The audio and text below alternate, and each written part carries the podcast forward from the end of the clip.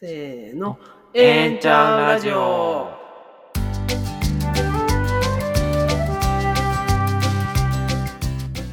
この番組は LGBTQ や LGBTQ に関心のある皆さんに開かれた場所、プライドセンター大阪からお送りするポッドキャストです。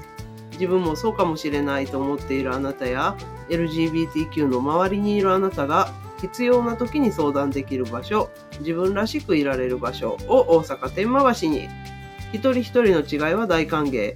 大阪に拠点を置く施設のスタッフらしく、ええんちゃう？の気持ちで LGBTQ に関する皆さんの興味やお悩みにお答えしていきます。始まりました。ええんちゃうラジオです。今日もメインパーソナリティはコジです。サッパーソナリティはなるです。よろしくお願いしよます。ろしくお願いします。す。さてさて、はい、今日は連休最終日ですね。そうですね。えーリスナーの皆さんはどのようにお過ごしでしょうかと、と構成作家さんがおっしゃっております。おっしゃっておりますね。で構成作家さんは城巡りが趣味なのですが念願の姫路城に訪れることができそうですほうほう決まってからずっとワクワクが止まりませんお二人は連休をどのように過ごしますか？といただきました連休。世間は連休ですね。そうですね、はい。私たちはお仕事ですねそうですね。ねえなんかまさしく今日は暮らしづくりネットワーク北芝さんにお伺いしておりますねそうですね。えっと、どこでもプライドキャラバンという感じですかね。そうですねはい。えっと、また恒例の現地レポートは来週お披露目しますので、まあ、えっと、皆さんお楽しみになさってください。そして、昨日ですね、うん。土曜日は、えープライドセンター大阪の開館日でした。そうですね。通常開館日ですね。というわけで、私たち23日しか休んでないですね。そうなんですよね。うん3連休と言われつつ1日だけですね。本当に、うん。なんだろう。連休欲しいな。連休欲しいな。う んさて、今日の番組内容ですが、えーお知らせが2件あるのと、えーお便りを2通いただいたので、その紹介をしようと思っています。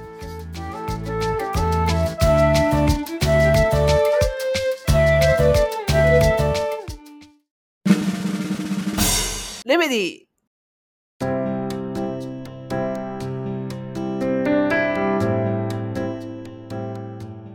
では、一つ目のお知らせです。法律の専門家による LGBTQ にまつわる相談会のお知らせです。3月2日土曜日の14時から17時、午後2時から5時に、法律の専門家による LGBTQ にまつわる相談会を行います。えー法律の専門家に気になっていることを気軽に相談してみませんか？?LGBTQ フレンドリーな弁護士、行政書士が個別に相談をお聞きします。という相談会なんですけれども、1月、2月ともうすでに行ってまして、3月の今回が最後なんですけれども、今回は大畑泰次郎弁護士に来ていただけます。でまあ、できる相談なんですけれども、住居、お金のトラブル、遺言相続、パートナーとの関係、性別変更、暴力、恐喝、詐欺被害など、法律に関わるあらゆる問題を相談できます。で、え会場はプライドセンター大阪で、オンラインでも相談が可能です。でこれはあの7階の相談室を使って行いますね。で、え、1人1枠50分間なので、事前申し込み制となっており、えープライドセンター大阪のホームページからも申し込みができるようになってます。相談は無料でできるので、お気軽にどうぞということで。大変好評いただいておりまして、ちょっと早めの勝ちになるかもしれないんですけど、そうですね。ね、うん、まあ、あの、えっと、相談してみたいなって思われる方がいらっしゃったら、お気軽にお申し込みください。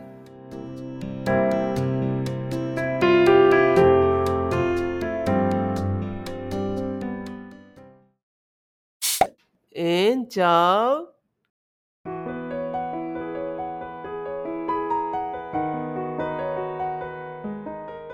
では、今日もお便りをいただいたので、そのご紹介をしようと思います。はい。では、1通目のお便りです。えー、ラジオネーム、ゆうぼうさんからいただきました。こんにちは。こんにちは。えー、就活セクシズム署名運動のチラシを置かせてもらいに伺いました。就活の服装、マナー、規範における男女に言論、性差別についてテーマにしたり、苦しめられている人に一人じゃないよと伝えていってもらえたらなと思います。とのことです。ゆうぼうさんお便りありがとうございますあり。がとうございます。ね。なんか就活ってね、大変だよね。うん。就活って、なんだろう。大学とかうん。から、まあ、急に就職、お仕事みたいな話になって、就職活動みんな始めていくじゃないですか。はあ、はあはあはあ、で、なんか、大学の時とかってそんな、なんか割と自由に生活してて、うん。急にバチッとバイナリー、なんか二元論の世界に放り込まれる感じが私はしたんですけど、はあはあはあうんはあ。確かにね。うん。なんか、いや、今まで真っ黄金やったやん、髪の毛みたいな人が黒くなったりする、そうそうそうそうそう。全然見慣れへんみたいな。そうそうそう。うん。で、なんか、まあもちろんスーツとかの服装もそうだけど、うんなんかその、所作？そうですよね。体の動かし方とかもすごい、あの、男女別で決まってたりするよね。そうですね。なんか、横で気をつけするのか、前に腕組むのかみたいなとか。うなん、か、膝の上に手を置く場合は拳なのか、拾いつけているのかとか。なんかすごい大変よね、あれ。うんなんか、そうね、なんか、うーん、こう、その、その就活をするならばこれがマナーだみたいな感じで押し付けられたりして、で、多くの人はそうかと思ってやるんやろうけど、うん。まあね、あれってさ、うん。別に就活のスーツも着ていかんとさ、うん。なんか、あの、なんやろ。まあ、多くは就活のスーツやと思うねんけどさ、うんうんあの、なんか、あんまり就活してますっていう風じゃない雰囲気で行くとどうなの？落ちんの？落ちるんちゃう？な、なんだろう？な何？あの、場をわきまえてないみたいなことになるんちゃう？なるの、やっぱり。う そうね。なんかい、なんかまあ、そんなん言うてる私もちょっとはやりましたけどね。うん。なんか、で、まあ、なんていうの、その選択肢がさ、うんないじゃない？はい。で、なんか、私、バイトとかめっちゃしてたから、うん。まだ大人と接すること結構あったけど、はい。なんかほら、大学生とかさ、高校生とかのさ、バイトってさ、なんか、同い年ぐらいの人が結構一緒におったりしてあさ、あ、そうですね。うん。なんかあんまり広がりがなかったりするやんうんうんか。で、なんか、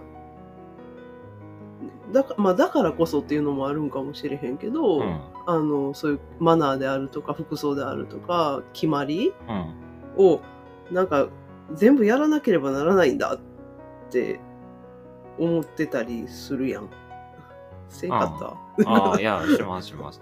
なんかそう、やっぱそこにギャップを感じるんですよね。普段しなんかそのバイトとかで仕事をしてても、うん。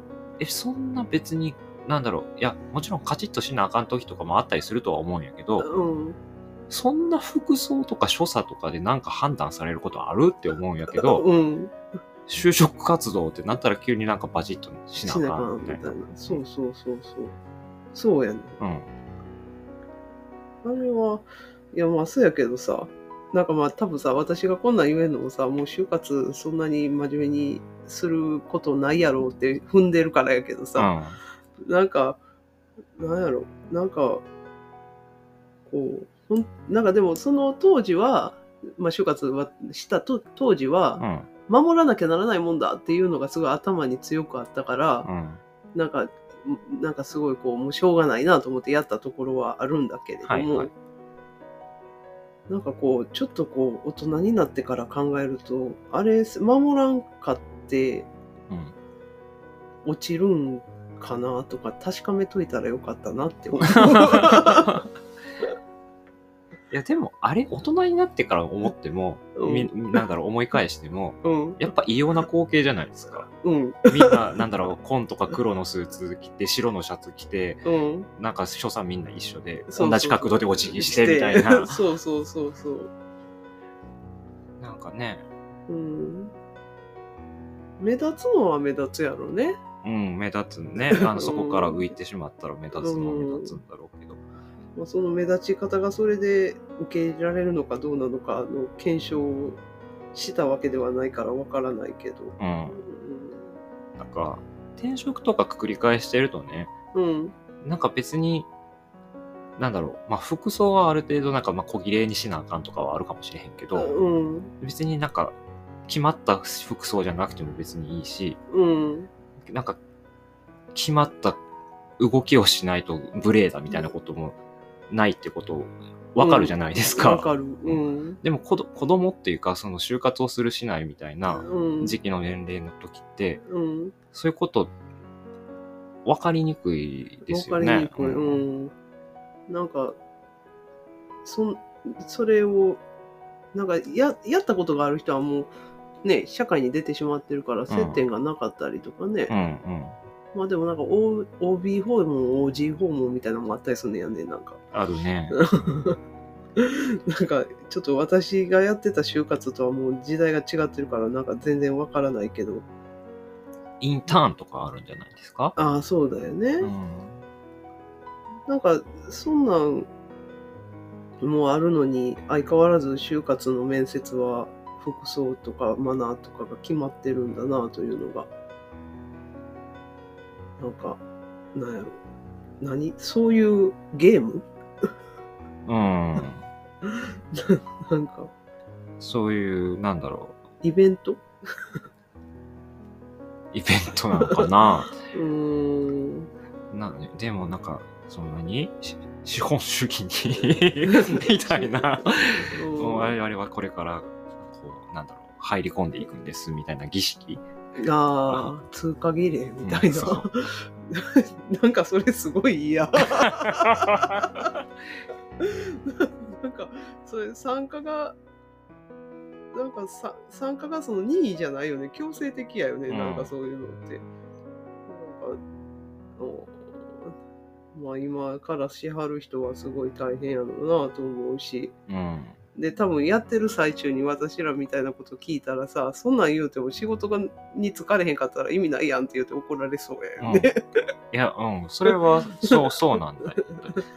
ですよね。それはそうでそ、うなんですよ。うんなんかわざわざそうじゃないとこを選んだりね、うん、するのもなんか、それはそれで違うやんみたいな。うんやりたい仕事と、違ったらね。ね、環境が別だったら違うしね。うんだから、みんながね、そういうことにとらわれず、うん自分がやりたい仕事とかね、うんやれたらいい。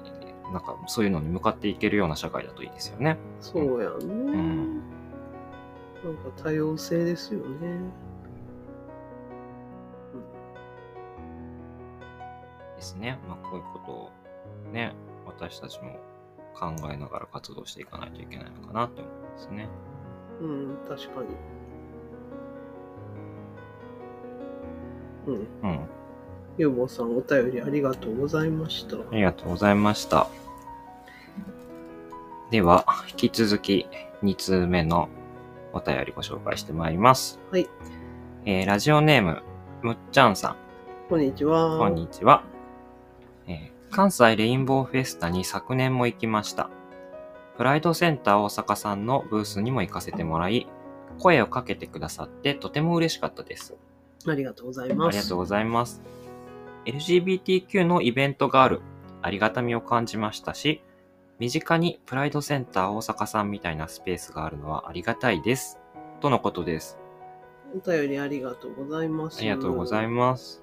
ね、なんかフェスタみたいな大きなイベントも楽しいけどね。う。うんん、なんかプライドセンター大阪もね、ちょっと広さが増しましたんで、そうですね。一応交渉40名入れるという話ですね。そうなんです、そうなんです。なので、なんかちょっとね、イベントも増やそうかななんて思ってるんですよね。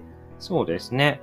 あのー、7回の時はね、ちょっと、まあ、小さめのうん、10人程度みたいなイベントが多かったですけど、うん、もう少し大きなイベントも開いたりできるのかなっていうふうに思いますね。そうですよね。んうん。で、なんか、あとイベントやりながら、えっと、通常のオープンもしながらみたいなのも試したいなとか言ってるので、そうですね。ね、なんか、賑やかにできることもあるかもしれません。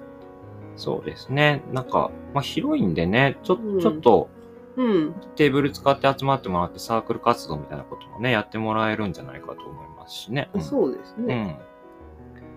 で、あれ、あの、自習スペースも作ったしさ、うん。うんうん。なんか、ちょっと、プライドセンター大阪も広がりを見せているので、そうですね。今まで以上にいろんな使い方してもらえるんちゃうかなっていう気しますね。ですね。うん。ほんで、まあなんかイベントどんなんあるんかなとか、なんか今日はどんなんかなみたいな感じの時は SNS やホームページをチェックしていただけるとありがたいですね。そうですね。うん。はい。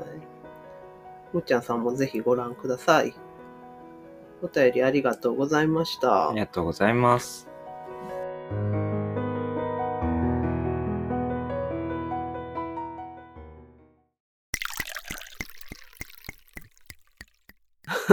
ええんちゃう？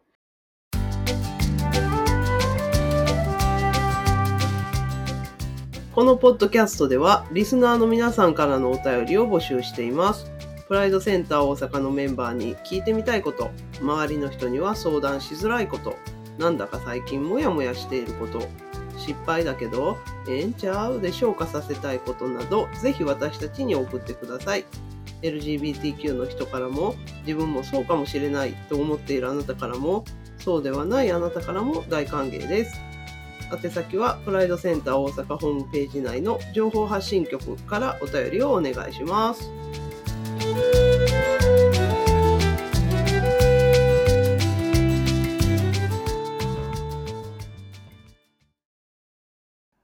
せーの、えんちゃんラジオ